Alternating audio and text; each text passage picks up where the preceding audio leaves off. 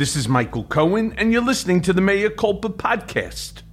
Another week and another Donald Trump book is making waves.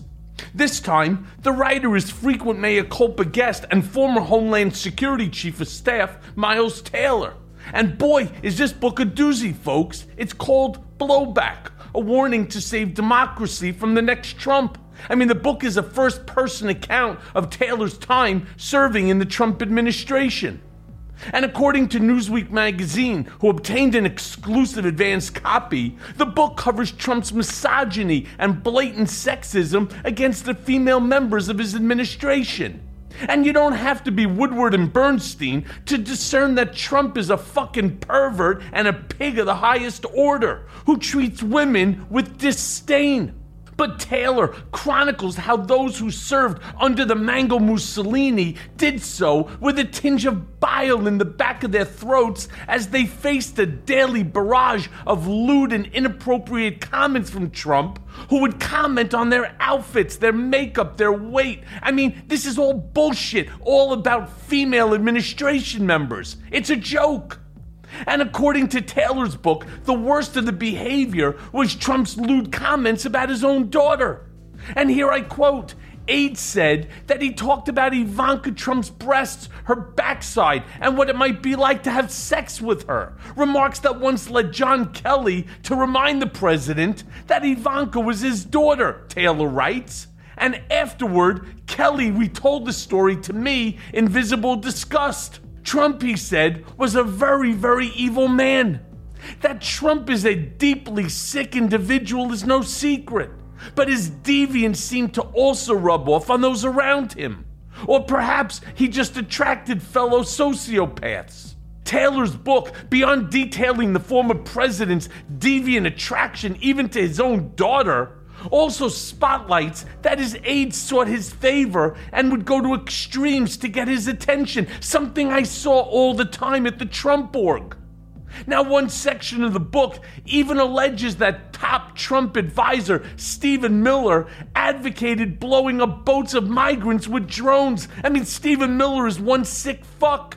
Taylor says Miller made his argument to then U.S. Coast Guard Commander Paul Zuckerman I mean, according to Taylor, Miller said, Tell me, why can't we use a Predator drone to obliterate that boat? When told that slaughtering innocent people would violate international law, Miller seemed uninterested in that fact and asserted that since it happened in international waters, the migrants had no constitutional rights. I mean, this is chilling stuff, folks, and more firsthand knowledge of Miller's stance on immigration and human rights, which remain deeply relevant considering Trump right now is the frontrunner for the 2024 GOP nomination. And worse, Miller, along with other anti immigration hardliners, they're still on the short list for administration posts in the event that Trump should retake the White House. The former president is campaigning on promises to run on more extreme anti immigrant policies than his first terms, including proposals for attacking and invading Mexico, as well as reviving his heinous Muslim travel ban. The idea that this man could even possibly return to the White House is beyond repugnant. And despite facing years in prison after being indicted on fucking espionage charges and obstruction of justice, it seems that the MAGA fucking lunatics love him even more. So let's face it, the only way that we stop Donald Trump from burning down democracy is to put him behind bars, to hold him guilty, and to hold him responsible for his own dirty deeds.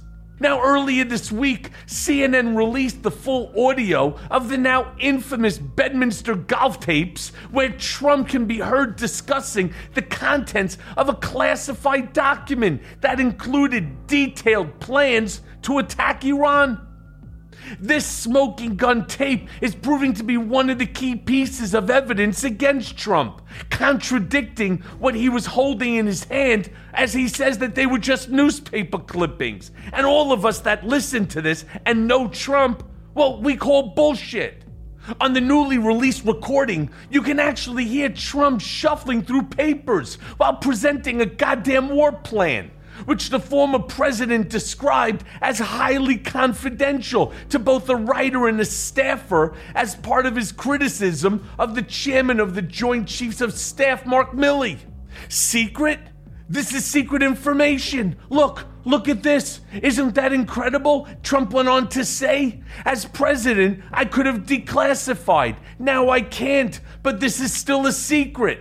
It's so cool. I mean, what a fucking asshole.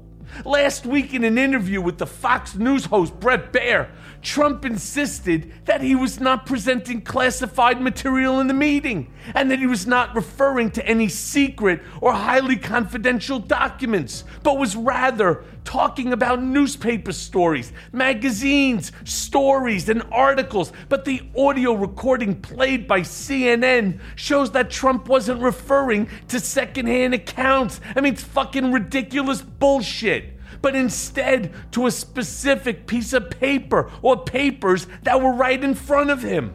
So, guess what? Here's what we know Trump's a fucking massive liar. Oh, no shit.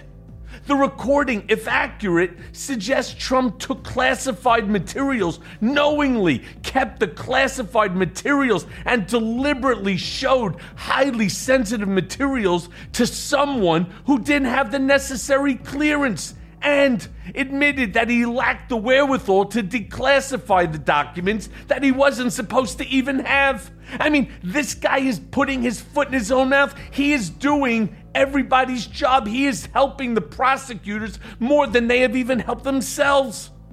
I mean, we now have breathtaking proof and access to a full recording where the former idiot in chief for the United States talks himself and his staff through a series of criminal actions. I mean, you can't make this shit up. But the brazen gaslighter that he is, Trump insisted and then turned to his Truth Social to declare that what appears to be the smoking gun is actually an exoneration rather than what they would have you believe. The deranged special prosecutor, Jack Smith, working in conjunction with the DOJ and FBI, illegally leaked and spun a tape and transcript of me, which is actually an exoneration rather than what they would have you believe, Trump wrote. This continuing witch hunt is another election interference scam. They are cheaters and thugs. Now, George Conway, Lincoln Project co founder and vocal critic of Trump, tweeted that the former president was a sociopathic criminal, calling the newly released audio another nail in the coffin for Trump, who is likely on his way to prison. The special counsel already had Trump dead to rights because we knew this tape existed in some form. But to actually hear a former president of the United States committing a felony, I mean, probably multiple felonies, on audio tape while laughing about it, it's something I just, I, I mean, I think it's just fucking stunning.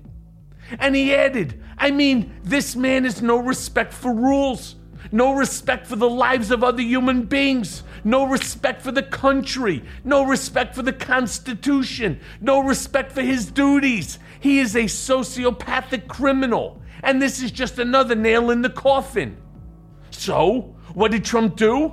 Well, he goes on and he crafted a brilliant and legally reasoned response to the CNN tapes.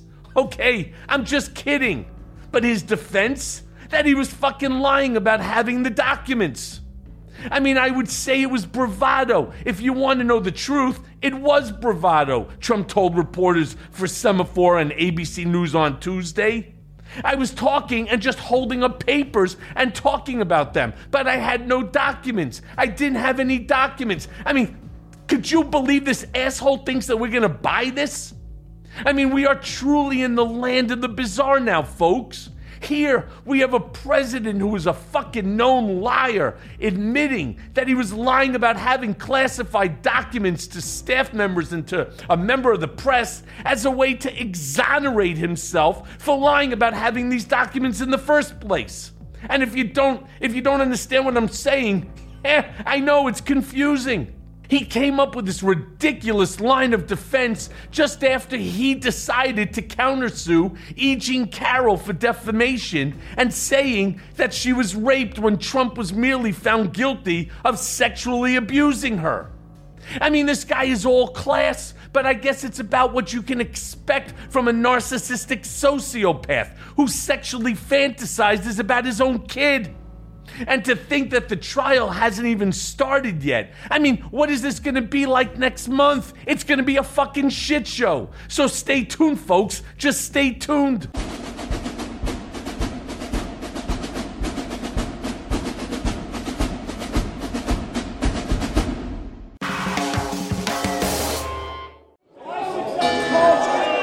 Welcome to the Chicago Board of Trade and the Chicago Mercantile Exchange. In the 1980s, they were the largest financial markets in the world. This guy made two million. This guy made three million. This guy made four million. It was like a, an ATM machine for uh, traders. Traders were making money hand over fist, and they thought it was their own little secret. Four FBI men wearing wires infiltrated the Board of Trade and the Mercantile Exchange. This lavish and daring undercover operation was the most expensive in the Bureau's history. But was it successful? It all depends who you ask. The FBI used extraordinary means to detect extraordinary fraud. They were down there to expose a big cheating scandal, did they? I don't think they did. From Entropy Media, this is Brokers, Bagmen, and Moles. Available now wherever you listen. And now for the main event.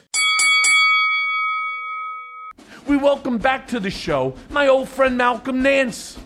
Nance has spent a significant amount of time this year on the front lines in Ukraine, talking about the Ukraine war, and has a lot to say about the current situation there, as well as what's happening inside Russia with the likes of the Wagner Group. But he's also a fierce critic of Donald Trump and the danger that Trump poses to democracy. You may know Nance as the globally renowned expert on terrorism, extremism, and insurgency from his stunning new book, They Want to Kill Americans The Militias, Terrorists, and Deranged Ideology of the Trump Insurgency. It became a New York Times bestseller, as was his last book, The Plot to Hack America. He's the counterterrorism analyst for NBC and MSNBC. And Nance is considered one of the great African Americans in espionage by the International Spy Museum. So buckle up, my friends, and let's go now to that conversation. Okay, so Malcolm, I want to start off today by helping my listeners understand what the fuck is going on in Russia. I mean, if you would do me the favor, right? Because this is so up your alley. Unpack for us what happened last weekend with the Wagner Group and their leader, Evgeny uh, Prigozhin. I mean, first off, explain to my listeners what is the Wagner Group or Wagner Group? Who is the Wagner Group? And how do they come to power? Who's Yevgeny Prigozhin? And finally, does this pose a threat to Putin's leadership? Okay. Well, first, let me start with the simple one, right? Which is what the fuck happened last week, right? This is going to be a people are going to be doing doctoral theses on this.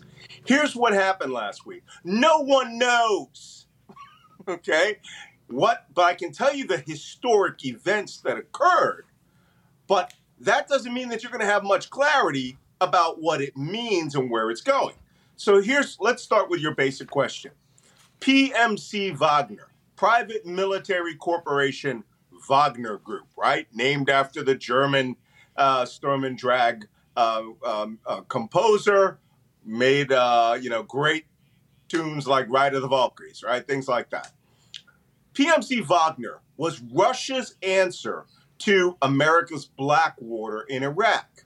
Russia found that they were extending themselves around the world and they wanted to provide security in oil fields and actually do security contracting work. However, PMC Wagner was not actually intended to be a peaceful, lawful organization. It was a de facto branch of the Russian government, which was going to be funded by Russian military and intelligence agencies, and they could go out and do deniable things around the world under the guise of a private military corporation like Blackwater. So, PMC Wagner was organized by one of Putin's top henchmen, a guy by the name of Yevgeny Prigozhin. Putin became buddies with Prigozhin when he left the KGB, moved back to St. Petersburg, Russia in the in the in the 1990s, became the deputy mayor of St. Petersburg, where Putin helped to completely liquidate, that is, sell every governmental asset of the city of St. Petersburg for cash. Putin became insanely wealthy. So did his patron, the mayor of St. Petersburg, by issuing certificates of ownership for, you know, little things like 20 story apartment complexes that they would sell for, you know, uh, 10 million bucks that would be instantly worth $100 million. They got crazy rich. But like all mafia dons and mafia lieutenants, you need a place to have lunch. And Evgeny Prigozhin had their favorite restaurant. And he became a confidant of Putin because he fed Putin, uh, you know, his favorite borscht or whatever it is. Now, there's something to this. Putin's father was a cook for Stalin. And so he admired Prigozhin, and of course, he had, Prigozhin did a lot of favors for him. When Putin became president of Russia, he kicked those favors back. He gave Prigozhin a contract to f- supply food to, and lunches to every school in Russia. Then he gave him the contract to supply food to the entirety of the Russian army. So Prigozhin became a very, very wealthy man. But during that time, in the in the early 2000s, Prigozhin made a proposal that he create a paramilitary force he was going to call Wagner Group, and they be allowed to carry out operations around the world for security contracting and also doing dirty trick stuff for Putin. Putin thought this is awesome because one of the things Prigozhin had done was in 2016, actually starting in 2014, he created an organization called the Internet Research Agency which was an independent cyber warfare organization that hacked the Democratic National Committee along with Russian intelligence, Russian military intelligence, and spread all sorts of disinformation and amplified Donald Trump's message in the 2016 election. Prigozhin, of course, was now Putin's boy. PMC Wagner was given license to go to, to Syria, Libya, Mali, contracts in sub Saharan Africa like DR Congo and Sudan to act literally as a mercenary army. Then, when the war in Ukraine started, Prigozhin offered to bring Wagner force out from all over around Africa and then use them as a paramilitary force. His guys who were overseas with him would act as senior commanders. They went through every prison in Russia, were able to offer amnesty and bring in tens of thousands of essentially murderers, rapists, criminals, and thieves, organize them into a combat force, and starting last August 2022, try to take the small town of 70,000 people of Bakhmut. They used human wave tactics and over eight months did take about 90% of that town and lost over 10 to 20,000 Wagner soldiers, as far as we can tell. But their senior cadre made them an effective fighting force, more effective than the regular Russian army. That's where this story begins, because Prigozhin hates the commanders of the regular Russian army. General Gerasimov, who is in charge of the entirety of Russia's armed forces, and particularly General Shoigu, the commander of the Russian army, uh, he has gone on video rants calling them murderers, traitors, and literally standing in a field full of Wagner bodies, called those guys murderers and trees, you know, and uh, betrayed uh, Russia. That's apparently when he got angry when the Russian army decided that everyone in Wagner would be contracted into the Russian army on July 1st.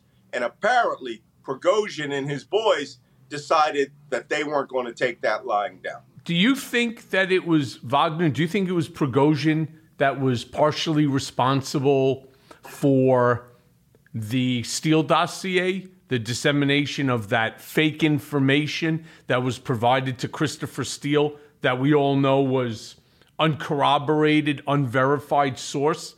Could it possibly have been him?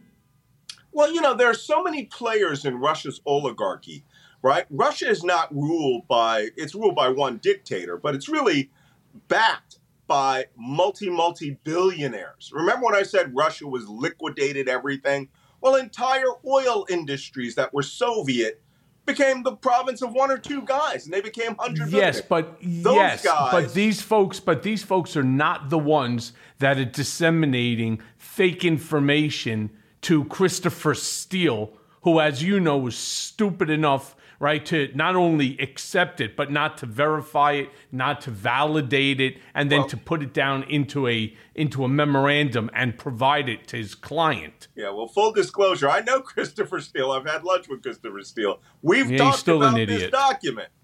Um, he himself admits that it was what we call rumor intelligence, RUMINT, and that a lot of these sources that were overheard um, didn't come from any one place. But it is possible, right, that the Internet Research Agency and Prigozhin's other sneaky arms could have literally fed information to someone who wasn't going to analyze it, who was going to use it in its raw collection forms. That's possible. Right, because I remember, if I'm not mistaken, there was a guy named Mikhail Khodorkovsky who was a Russian oligarch. I believe he was like the largest shareholder of Yukos, and they took Yukos through privatization certificates. I remember during the wild west of Russia in the year 2000. I mean, these privatization certificates were available, right? You, they used to go, they would hold up uh, paying the employees who had ownership interest in um, these various different companies and then they would buy them out for pennies on the dollar because if not right, they wouldn't pay you. So they were paying you for your privatization certificates. Ultimately they ended up owning forget about just you know the energy companies. They owned everything from the steel companies to the urea companies to the fertilizer companies to you name it to transportation companies i mean this is how they this is how the oligarchs became the oligarchs. And then you'll also remember though russia became like you know the early 1900s when the you know the the mobs right? When Right. like in the movie right? The, the movie what was it? Uh Gangs like, of New uh, York. three points uh, Ah, the gangs of new york right? Where you know they were all fighting for the territory. They were fighting for the companies and so on Yeah, there were bodies every day being laid in the street Yeah, that was that was that was the way it was. You know, it, it's I, I try to get people to understand where this Russian oligarch money came from.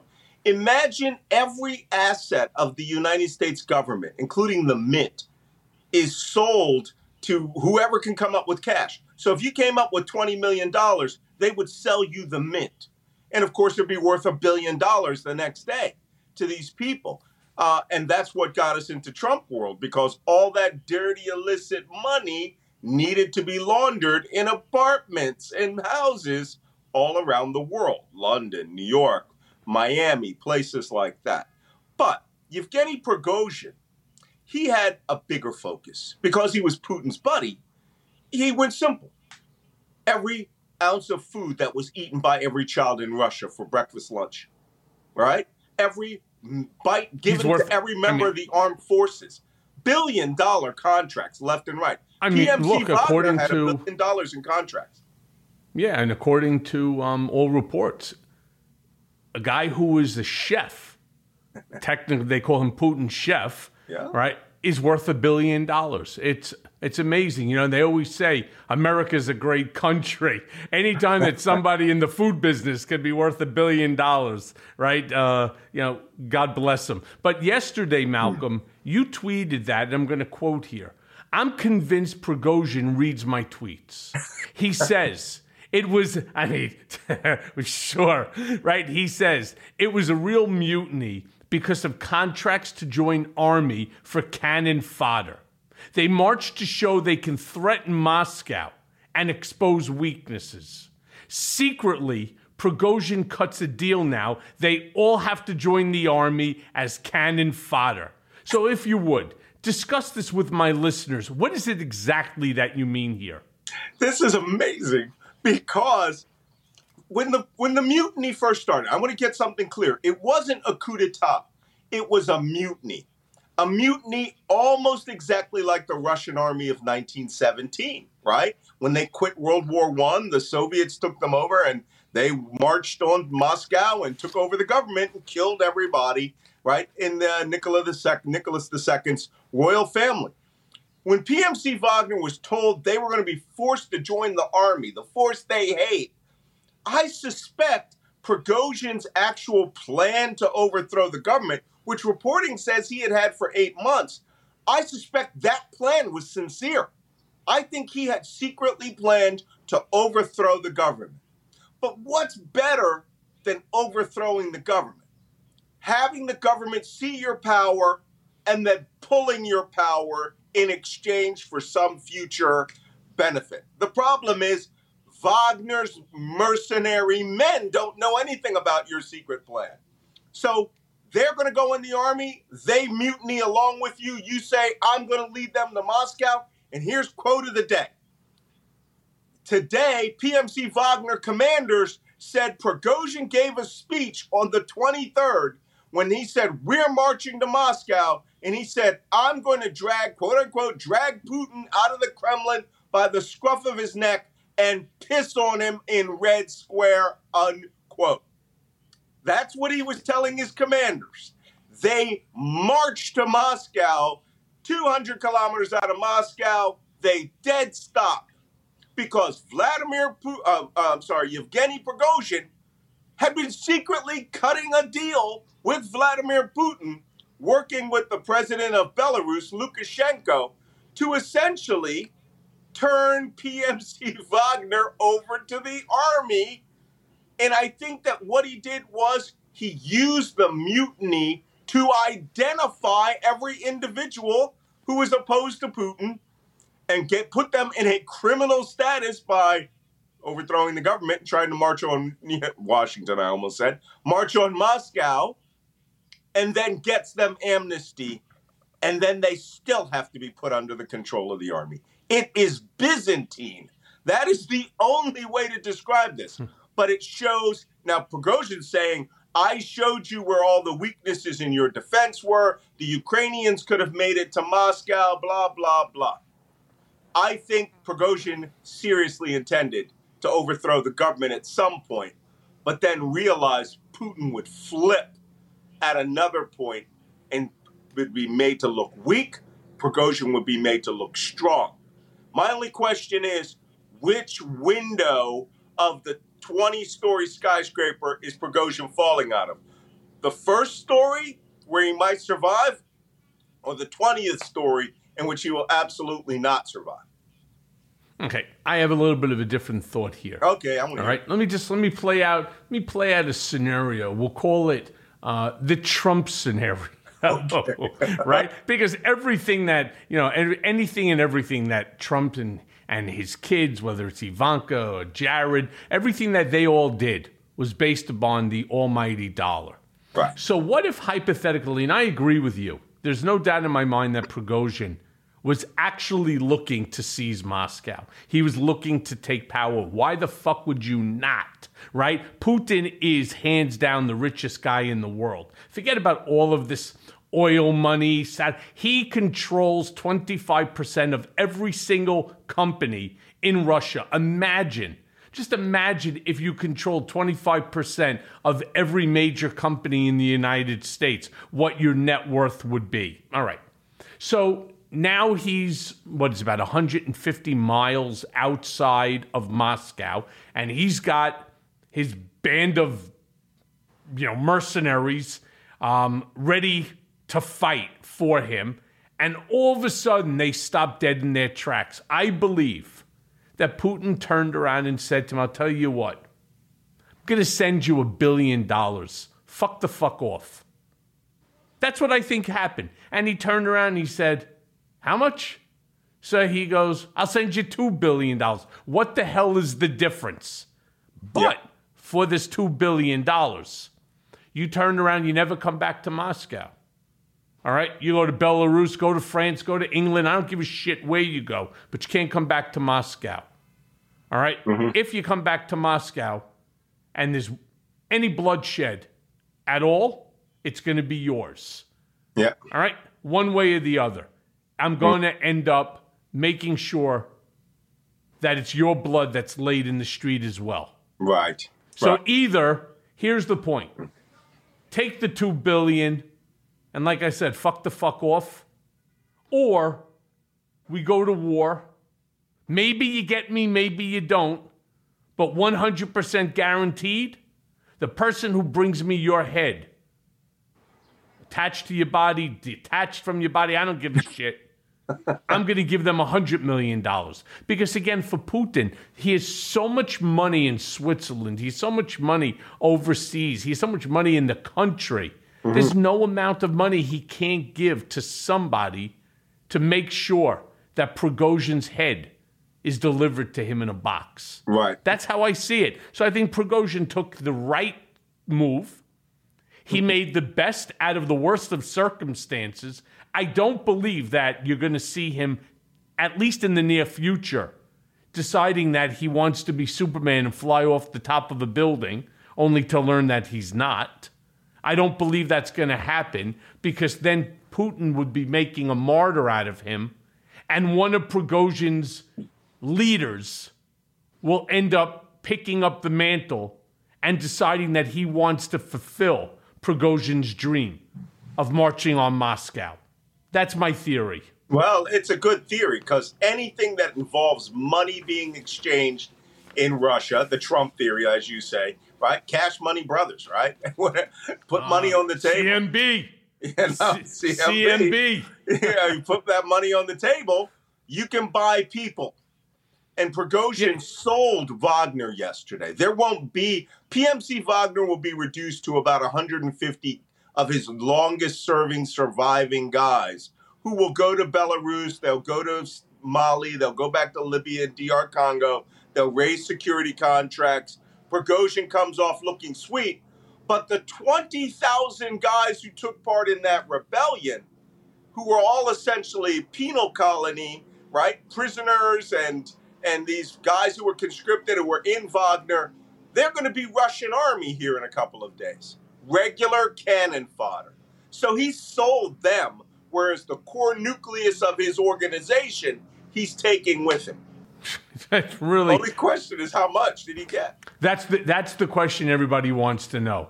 How much did it actually cost? And I can assure you it probably was not cheap. But let me ask you this then, Malcolm. How does the disarming of Wagner help Ukraine in their goal to defeat Russia? Because the way I see it, one of the things that Prigozhin did is he exposed Russia's weaknesses. Now, we've always known, and especially you, listen, this is your life. I mean, few people know this shit better than you. We've always known that Russia has inherent weaknesses, especially in their military. We certainly saw that in the fact that they thought they were going to roll into Ukraine on Monday and be home by Wednesday for borscht. All right? Didn't happen. Not only did it not happen, my understanding, according to Prigozhin, is that the number of Russian casualties, not just not just casualties of injury, but death, is into the hundred thousand person range. Yeah. That's that's the story that's at least out there. And again, the problem when you're dealing with Russia is all of the misinformation, disinformation, malinformation that comes out of there. So how does this help Ukraine? Well, I How will- does this help the world? let, let me tell you, as somebody who has fought these Russians, and my my own my actual platoon fought PMC Wagner in Bakhmut, and one of the harder core, better trained elements because they had French foreign legionnaires who were Russian, who had quit and joined PMC Wagner, and they had a very intense battle with them in which the International Legion won. But here's how it helps Ukraine. Now, that mutiny went to Moscow with the best soldiers in the Russian army that have survived. Because the really good soldiers of the Russian army, best equipment, best technology, best experience. They're dead. Ukrainians have killed over 150,000 Russian soldiers. The entire force that invaded Russia in 2002, the 175,000 guys, they're dead or wounded. The rest of these guys from PMC Wagner have, have developed over the last year since last August, right? What it does is the Russian army, who had Wagner behind their back with a knife, going to Moscow to overthrow the government and look for atomic bombs, is now being disarmed, defanged, and put back in their ranks as common soldiers or stormtroopers. Now, every soldier hmm. in the PMC, every soldier in the Russian army is going to go, What the hell was that for? Right? You guys were going to overthrow the government? Why are we even here? That's what we want. When I worked with Ukrainian intelligence, one of the phrases I tried to teach them was something we did with ISIS and Al Qaeda the weapon of doubt. You want to inject into their head that what they are doing cannot succeed. Now, of course, you can go out and shoot them, which is the way that the Ukrainians prefer it. They're Cossacks. They want to slit throats and, you know, twirl their mustaches and cut heads off. Awesome. That's what this counteroffensive is doing right now, trying to find the weaknesses in the Russian line. But the biggest weakness shown by Wagner this week is the mind of the common Russian soldier. You could, given the right incentives and the right person, turn that entire Russian army around and have 200,000 men marching on Moscow if done properly. Wagner showed that it could be done properly, but now they're showing loyalty to the fatherland or the motherland, whichever you want to call it, and that the people aren't approving of it, and Vladimir Putin survived that, then no one will be able to challenge him. That's actually a benefit that was shown to Putin. But for the Ukrainians, I was called by my former battalion commander. He's like, What is going on? I was like, Sit back, get a cup of coffee, restock your weapons, get ammunition. Don't get in the way of whatever's happening out. That's it. Yeah. Well, my understanding is that there is no ammunition, which is one of the things, uh, and that the equipment was all defective, which is why Prigozhin was as angry. Uh, again, who the fuck knows? That's the whole problem because no information that we're actually getting over there has been validated so far to this to this date. We believe it's 150,000. They sent mobile crematoriums in order to get rid of the bodies because right. they didn't want photos showing. You know, it's funny. Talk about being stupid, which, you know, sometimes I actually thought PMC Wagner was protect Michael Cohen. I thought that I thought that Putin and Wagner, right? They were so concerned about making sure that I'm there to testify against Diaper Donald that they were actually creating this entire paramilitary group in order to ensure my safety. So, you know, stupid me, right? I mean, eh, listen, you know, one can only think. I mean, well, that's the first thing that came to my mind. But let me ask you this for a second, because again, from what I understand, yeah Wagner played a pivotal role in Russia's interference in the 2016 election, as you brought up. And I really do believe that. I believe that they were involved in a lot of this stuff. So, if you would, discuss with me and my listeners the role that they played in setting up these troll farms, these bot farms, and these disinformation um, schemes. All right, including what do you think was the effect? Do you think that it actually played a vital role in Trump being elected in 2016?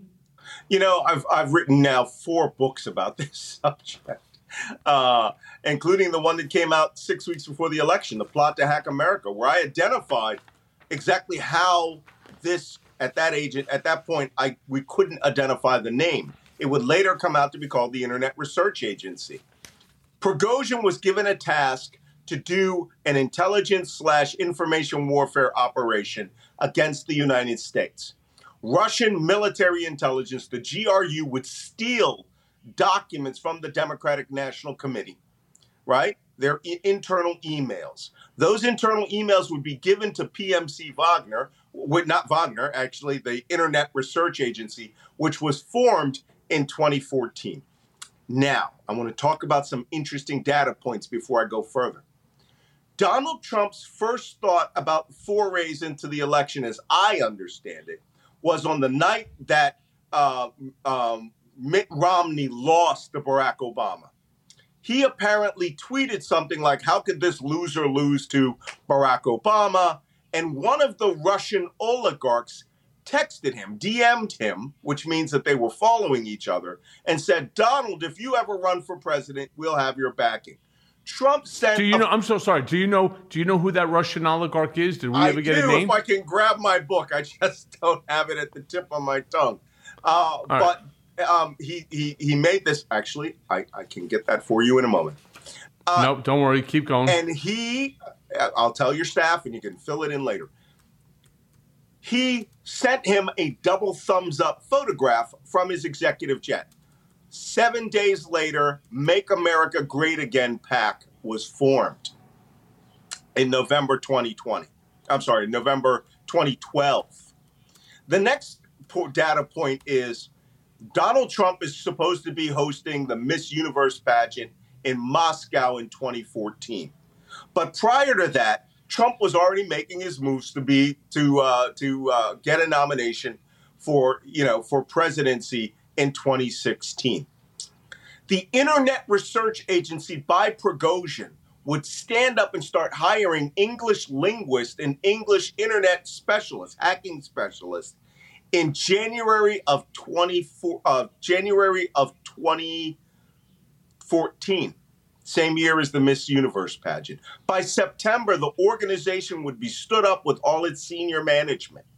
Then Trump comes to Russia for Miss Universe, I believe it was in October, November 2014. And while he was there, he has dinner at the Nobu restaurant with the 12 richest oligarchs in Russia. Nobody knows. I don't know whether you know, but he comes out of that meeting, including representatives of Vladimir Putin, and he is talking the Russian party line about how wonderful Russia is. January 2015, the Internet Research Agency starts filling its coffers full of English speaking hackers and Russian IT specialists. All of them are focused on two things. One, when Russia, after Russia had invaded Ukraine, speciating the internet with things saying Vladimir Putin is a strong leader and targeting American right wing internet locations, websites, threads, things like that. These are all English speaking Russians. Then, by the end of 2015, when Vladimir Putin says that Donald Trump's a colorful guy, they start spreading, uh, they start working with the now hacked DNC documents. Fast forward to June 2016, the DNC documents are all released by a fake character that's supposedly a Romanian hacker that was already in the custody of the FBI. And all of Hillary's emails flood the internet, or so they say. The internet research. Well, they weren't Hillary. They weren't Hillary's, right? They, they were weren't. Podesta's. They weren't. It was just the Democratic National Committee's day-to-day, boring ass emails. But when you right. drop a hundred thousand of them on the U.S. news media, it looks like a flood. The Internet right. Research Agency at this point is now flooding U.S. Um, not not the average American, but Donald Trump backed backers, people who supported Trump with targeted advertisements and information focused by a group called Cambridge Analytica, which I think you might remember, mm-hmm. right? Steve Bannon, yes. Jared Kushner, uh, and working with the micro targeting of individual voters based on their likes and tastes. That Prigozhin organization, the Internet Research Agency, was monitoring that and feeding micro targeting, or as we call it, amplifying the meta narrative of Trump awesome, Russia awesome too. Now, when would this come to a head? Well, it's almost like Donald Trump was listening to me because on 26 July 2016, I went on air on MSNBC for the first time, really, and said the United States is under attack by a foreign intelligence agency that is seeking to get Donald Trump elected president. The next day, Trump comes out and goes, Hey, Russia, if you're listening, Why don't you give us the 30,000 emails of Hillary Clinton's emails uh, that are out there? And the Russian intelligence agency, the SVR, uh, and the GRU started an effort within hours of him saying that. But it's too late. Prigozhin's Internet Research Agency had already been flooding the field with meta narratives. Trump awesome, Hillary evil, Russia great. The Russians didn't stop there. They brought in a spy by the name of Maria Butina to flip the NRA to supporting Trump.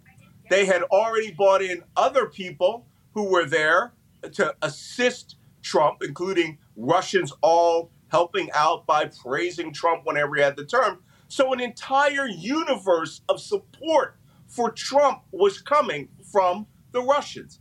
This is where people get it wrong. And I wrote this in 2016.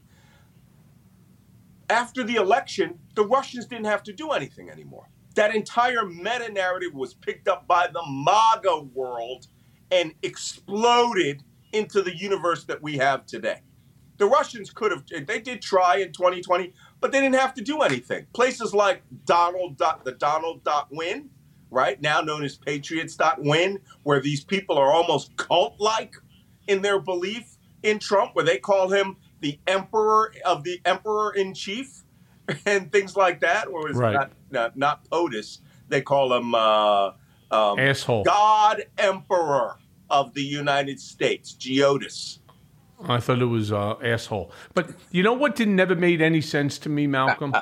right? F- fucking moron. How? What never made sense to me Yeah. is if in fact the IRA, Putin, whoever sent Maria Butina in order to create a relationship with Don Jr., Jared, right? Um, Steve Bannon, whoever it might have been. If they if they really if that was the goal, the thing that I never fully understood, when she came to the office, she brought no documents. There was nothing significant that was brought. It was all about the Magnitsky Act, allegedly, about over, repealing the Magnitsky Act, and so on. That doesn't make any sense to me because you're not dealing with the brightest of the bright. And all you had to do, especially Don, right, or or Steve Bannon, you know, Jared's a little more cautious, knowing because obviously he saw what happened to his father. Right. So he's more cautious. But Don is a wild man.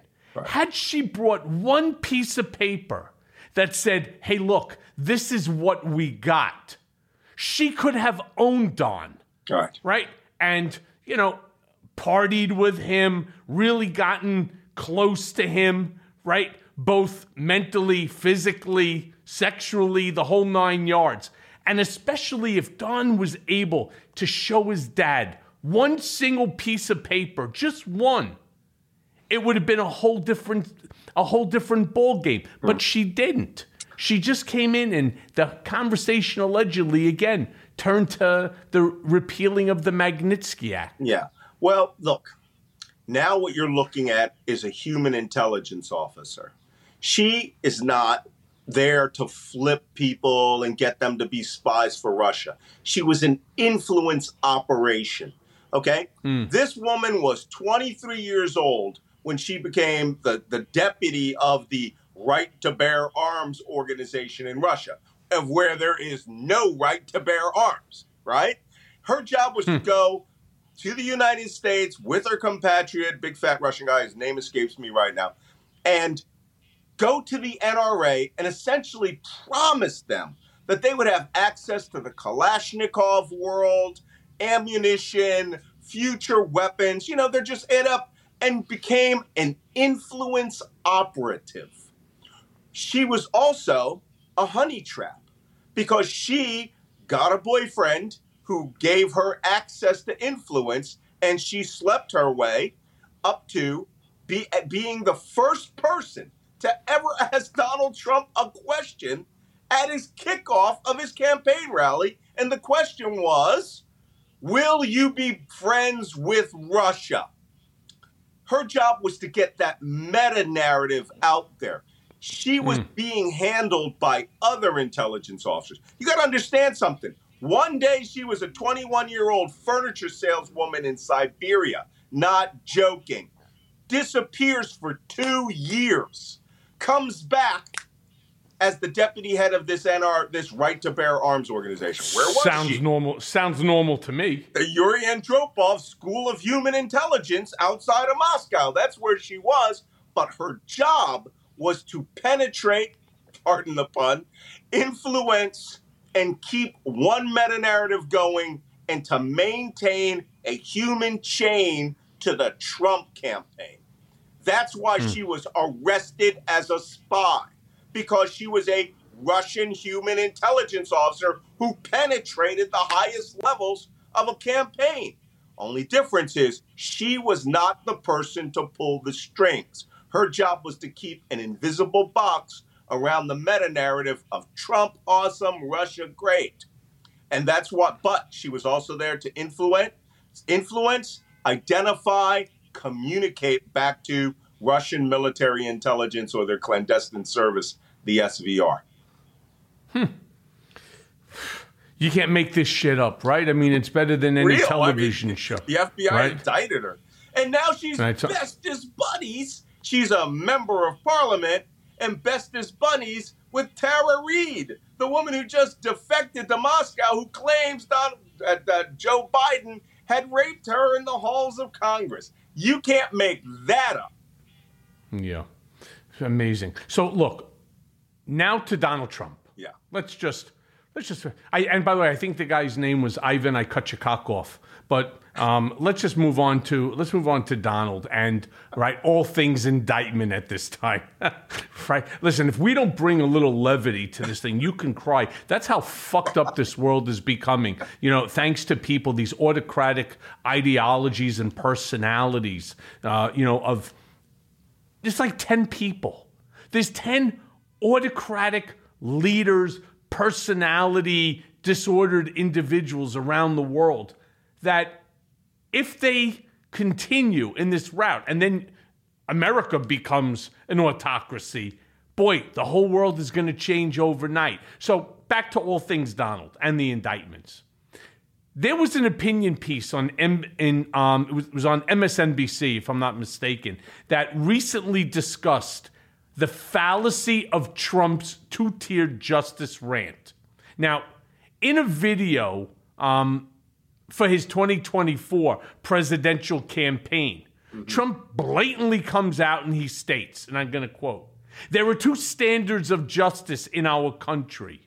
one for people like you and me, and one for the corrupt political class, of which there are many. Now, as it relates to Trump making this statement, it's fucking absurd. I made that same exact statement in my book, Revenge. Yes, there is a two tiered system, but Donald, you are the tier. You're the tier that you're trying to point the finger out and say that they that that everyone else, the Biden administration, is the corrupt political class. Right. No, dumbass. All right, it's you. It's Bill Barr. It's right. It's you know. I- it's your entire administration. Right. Can I- So. Can I point out? so wait before before you point out. So all right. there is a two tier system, right? um, but it over punishes not Republicans, but African Americans, Hispanics, and the indigenous, right, over proportionately. Right. Now, of course, I am, I, I don't fall into those. Any of those three categories, but what I fall into is the biggest category of them all, and what will be the biggest category of them all, and that's critics of Donald Trump right? Political hit list, uh, political enemies. So if you would, right? Stop laughing. This is this I'm isn't funny at all, right?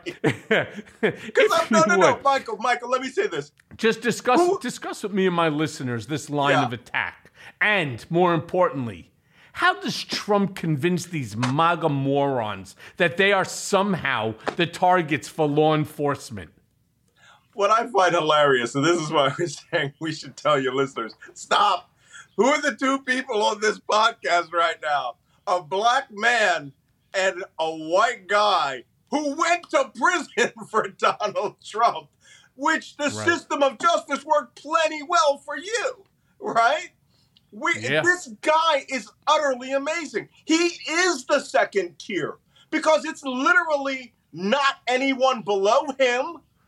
It's him and him alone. I suspect his kids will go to jail before he will. Uh, the way that the system of justice is is is cutting favors for him, doing favors for him. This judge down in Florida just you know wants to identify 84 witnesses ahead of time for Donald Trump to intimidate, for his followers to go to their houses and shoot at them. I mean, good God, Aileen Cannon, who was the person who had almost all of her rulings overturned, right? There is a Donald Trump system of government here, and it is the ultimate elite class, right? The only problem is if it fails, where are you going to imprison him? This is the guy, Michael, I swear to God, this is going to happen. Quote me on this. He's going to get convicted. He's going to pull a plea deal. Or he's going to say, I'm willing to wear a leg tag, a tracking monitor. But you know what, Malcolm? In all fairness, I've been I've been saying something similar to that since hmm. day number one. I know, obviously, the ins and outs of the various different cases that I had provided information, and we'll say most specifically the criminal case pending against Trump by the Manhattan District Attorney Alvin Bragg. Right. And there's no doubt in my mind that Trump will be found guilty. There's no doubt but I don't believe he'll ever serve a day behind bars. And I say this a lot, and some of my listeners and my supporters and fans they get angry at me for saying it. Yeah. I don't want to see the president of the United States behind bars. Not because I give a shit about Donald. I would love to see him taking a shit on one of those metal fucking dirty toilets. All right, because he's such a fucking germaphobe. Nothing would make me happier than to him having to make like I did my own toothpaste right out of the powder that they you do it in your hand you know like real like real prison shit. Nothing would make me ha- even if it's for 24 hours. I'd like him to know what solitary confinement feels like all right? I really would but it it shouldn't happen. And why? Because that motherfucker's got real national security secrets right up here right? Kidneys as donald would say. I've got i've got big kidneys in my head. Mm-hmm. And at the end of the day, he would sell that information to anyone for a bag of tuna, for a bag of tuna, or for a book of stamps, right? There's Uh. no doubt in my mind he would. I mean, I don't know who would cut his hair at the prison barber, but putting all that shit aside, let them put him on home confinement, not at Mar-a-Lardo, at one of his houses, and make it really, really strict. No internet, other than what the government provides. The phones are monitored. People can't come and go. Really make it strict. He can't run to the golf course, you know, to go hang out there. And I think that's what's going to happen. But I want to move on for a second because I have a really. My problem here's here's what I think. I think he's going to try to plead to something, and he will demand an ankle monitor, and he will take it to rallies and show everybody, put it on the stand. Look, they've got an ankle monitor on me. They're tracking Trump. This is our justice, and he will Yeah, so what? freaking win with that. But so so what? So the same 26% of idiots that are out there are going to turn around and say, "Oh my god, look what they're doing to our Donald." So what? So what? I mean, you know, 70 70% of the country believes that he committed a crime. Yeah, of course. Right? And that and that he should not even be running. That's a real tough hurdle, right, to overcome in a general election. But I want to ask you this because something Sure. that I'm always confused about. As someone who understands how classified information works, why is it that the that even still these 26% of these MAGA morons do not understand how dangerous it was how Donald kept these documents. Why is it that they refuse to acknowledge it? Because he's trying to make a case that this is no big deal. It's no big deal, right? I kept a few letters by mistake. There were some love letters from Kim Jong Un, right? But the reality is, and you know this better than anybody, it's far more duplicitous, clearly, than what he's claiming. So if you would, unpack for me, unpack for my listeners what he had and something that I state all the time television, media, whatever form, uh, print, the leverage that he thought that he could have and to gain by keeping and using that information? Well, to be quite honest, I think that um, in the MAGA world, they don't care. I've said this on this show before. Donald Trump is not an icon. He's not an avatar. He is a tribal chief to them. The tribal chief can do no wrong. You know, uh, cut off the head of a guy, well, that's chiefly justice. And, you know, do as I say, not as I do. Everything that he does is there for their amusement, also. He knows that. He plays that pantomime. Oh, they're coming after me. They're coming after you. No, any one of you, like Jack Teixeira, the Air Force airman who took um, dozens and dozens of documents and threw it up on a gaming website, he's going to prison for at least 10 years. Uh, reality, reality winner. winner. Reality document. winner. One document. Yep. Five years. And she had to be given a commuted sentence to get out. I mean, this is insane. Donald Trump stole classified documents for his own personal reasons. And he has to be punished the exact same way. There is no waiver for your position in government. But no, not according Trump to him. This is all his government. They think every document belongs to him. Just today, he was screaming his head off. Presidential Records Act refuses to acknowledge. All that says is every document you generate belongs to the people of the United States. He's trying to reinterpret what the Presidential Records Act is. So only his followers will say, Presidential Records Act, he can take anything he wants. This is, and that, you know what? We're going to have MAGA leaning people in the future who have positions of trust and authority who are going to start stealing documents to go, I can be like Donald. These secrets will kill Americans.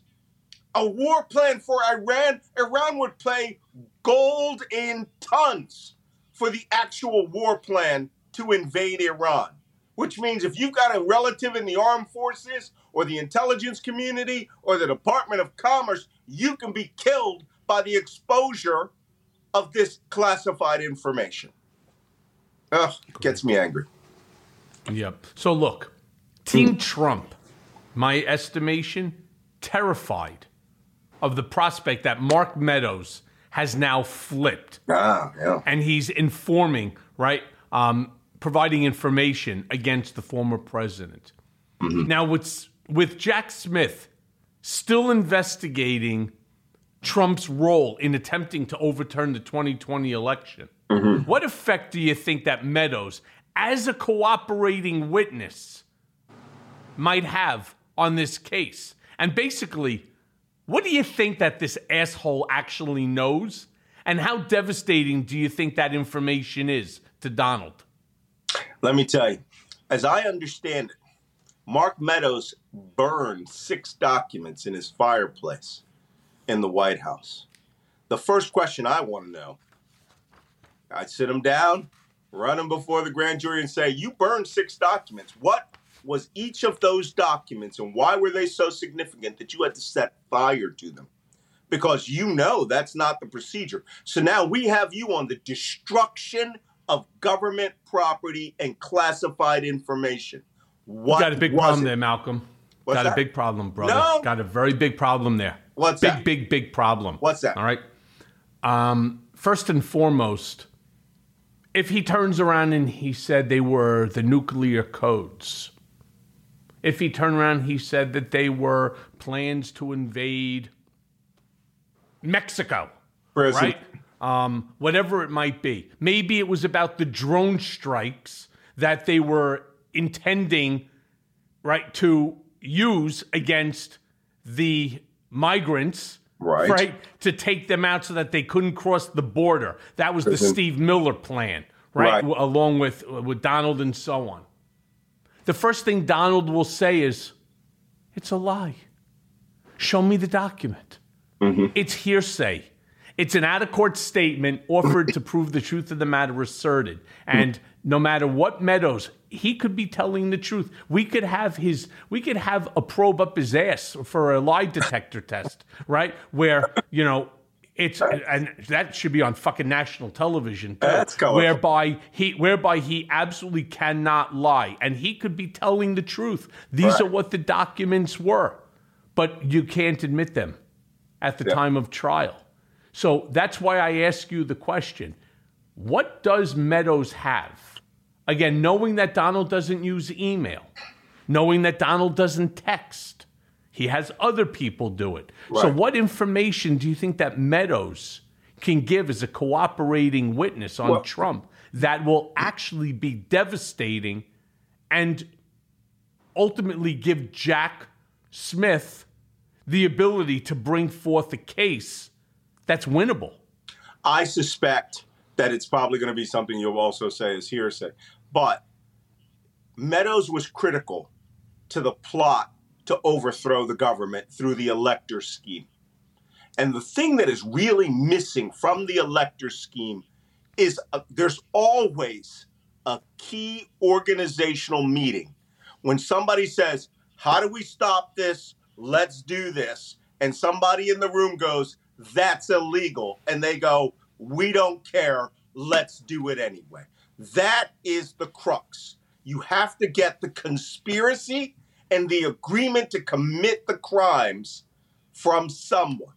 No one, Trump hasn't been talking, everyone else has been talking, but the guy who would be the knife in his back is the guy who took the notes and actually carried out the plan at the behest of Donald Trump. Meadows may have memorialized it somewhere. What if he did that? Uh, you know that that old still from the Harrison Ford movie, right? Where the the national security advisor gets the president to sign off on a statement, you know, uh, giving him amnesty on everything, right? Where he says, "I want you to execute a plan so that I remain president and Joe Biden does not." Any statement, any written record, Meadows' own text messages, he is Trump's brain and executor for that conspiracy. But and he- Trump is going to come right out, Malcolm, and he's going to go like this Mark Meadows is a rat. He There's many has. rats. Yeah. Right. There are many of there are rats. many rats that yeah, there are many rats that used to be in my camp. Right? Many, many rats. That he's flipping, he's he's providing this these lies in order to protect himself, in order to get a reduced sentence. It's the same. You see, this is the thing. Hmm. And I say this, and I don't say this to be caustic to Donald. I don't say it in order to diminish him, but Donald is an idiot. All right? Truth be told, he's really fucking stupid. He uses the same play over and over and over, and then over and over and over. Delay, delay, delay all the court cases, right? It's not going to affect the MAGA morons because they're so entrenched in the cult. As Donald himself said, I could shoot someone on Fifth Avenue and get away with it. Right. He will just claim that Meadows is saying what the government told him to so that he could avoid liability. It's all part of the witch hunt. I That's it. forward- And then he'll just raise he'll just raise money off of it. I look forward to hearing that in court. Yeah.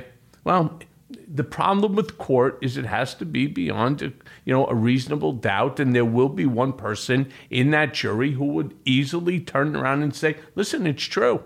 Right? We don't have the document to see what it is. He burnt it. We have no idea whether he's telling the truth or not. It's a it's a valid argument. That's why I constantly say things like Alvin Bragg, that case, the Manhattan DA, mm-hmm. easily provable easily, easily provable. The Mar-a-Lardo documents, hence the shirt. The Mar-a-Lardo documents, all right, easily provable. All right, it is what it is. He had it. He refused to return it. There's enough information, which brings me to the audio tape that once again recirculated. It's not a new tape that everybody's running and screaming about, but it is about Donald in his voice, despite the fact he'll tell you, don't listen to what you hear and don't acknowledge what you see. just accept what I'm telling you. Right. Right? About the classified Iran document that was given to him by General Milley. So, if you would, can you unpack for my listeners what exactly is on that tape Yeah. and how truly devastating that tape is, demonstrating Trump's intent and ultimate guilt? Yeah, I'm going to have to paraphrase because I don't have the transcript in front of me, but it's pretty clear. He was meeting with a with a reporter and his and and and, and an editor, and was showing them information which was classified in an effort in his mind to prove that Donald Trump did not want to invade Iran.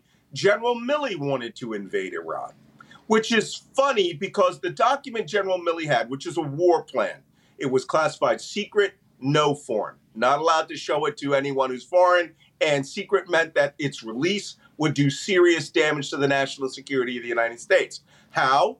It would show our enemies precisely which ways we're coming, how we're coming, what we're going to use to blow up Iran if we were to go to war with Iran.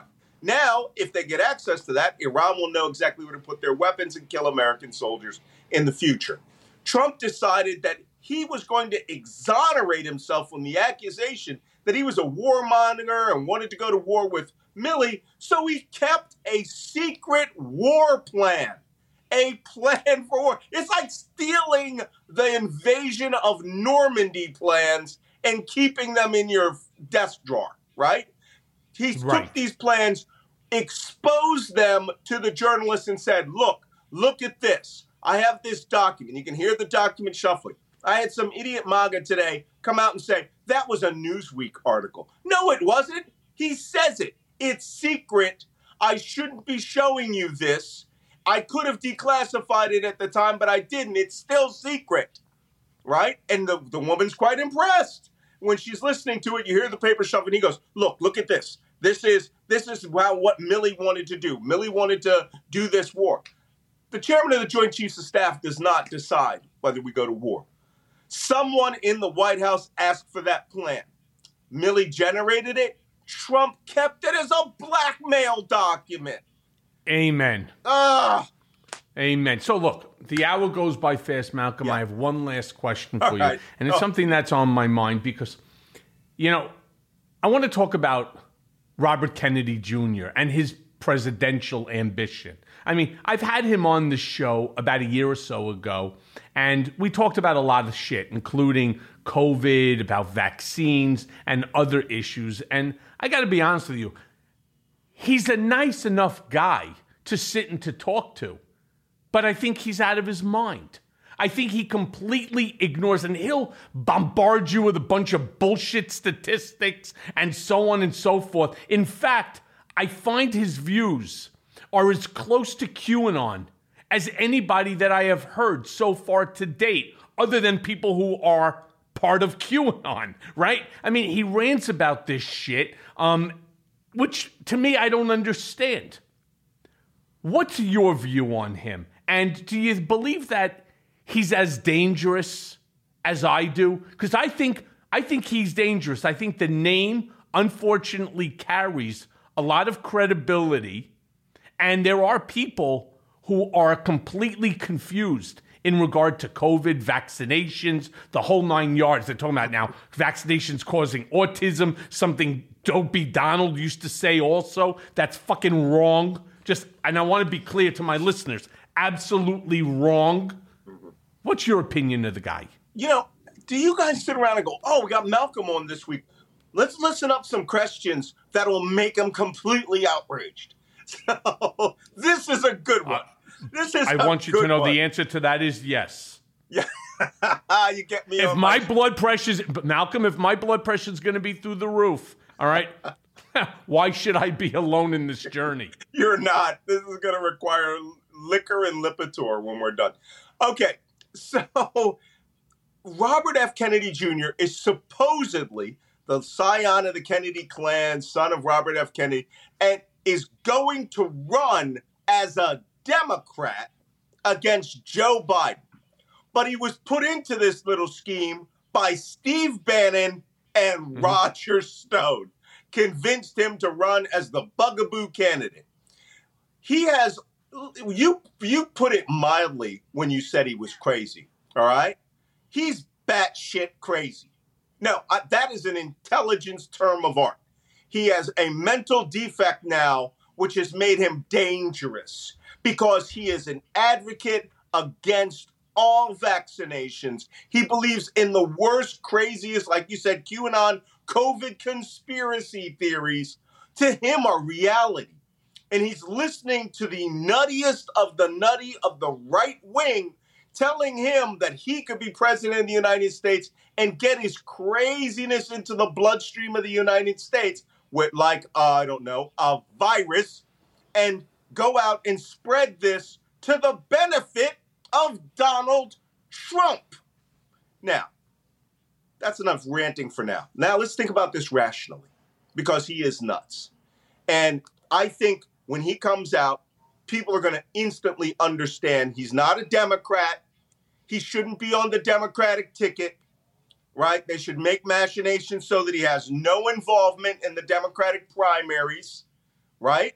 And the Biden administration, Joe Biden, Kamala Harris should pretend like he doesn't exist. No debates together. If they put him on a debate stage and he says something, you just talk like he's not in the room because he's crazy. He is a Trump surrogate out to spoil the vote to get the crazy 1 or 2% of the anti vax world and those cra- and, and the far end of the libertarian left that goes so far it comes back around to the Steve Bannon and Roger Stone right.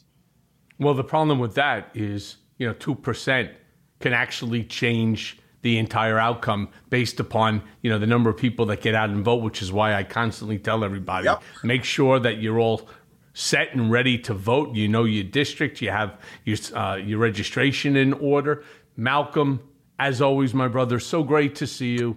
thank you for thank you for joining me this hour on Mea Culpa. Thank you for allowing me to raise your blood pressure. Um, I will continue to stay in touch with you as I do. Th- you know regularly because your um, your views are spot on and extremely important uh, for my listeners to hear. So thank you and stay safe, my brother. All right, Michael. We'll see you soon. And now for today's Mea Culpa. Listening to Donald Trump on that CNN tape, it's fucking sickening and eerily recognizable experience. Here you have the former president holding court, surrounded by idiot sycophants while teasing out his possession of something classified and illegal. This is vintage Trump, and it shows the seductive nature of being in his orbit. The people in that room, I'm sure, felt like they were privy to the machinations of a great politician and were in the proximity to state secrets and other classified information. I mean, all you have to do is listen to the nervous laughter and other comments that were made. I mean, it's clear that they all knew that they were seeing something that they shouldn't be seeing. And here was Trump leading them over the line, making them all complicit. All of these people are going to be subpoenaed, and unless they want to go to prison for perjury, they're going to say what was on those papers. But here is where the rubber meets the road, folks. If your best defense was, I was lying, well, you're pretty much fucking screwed.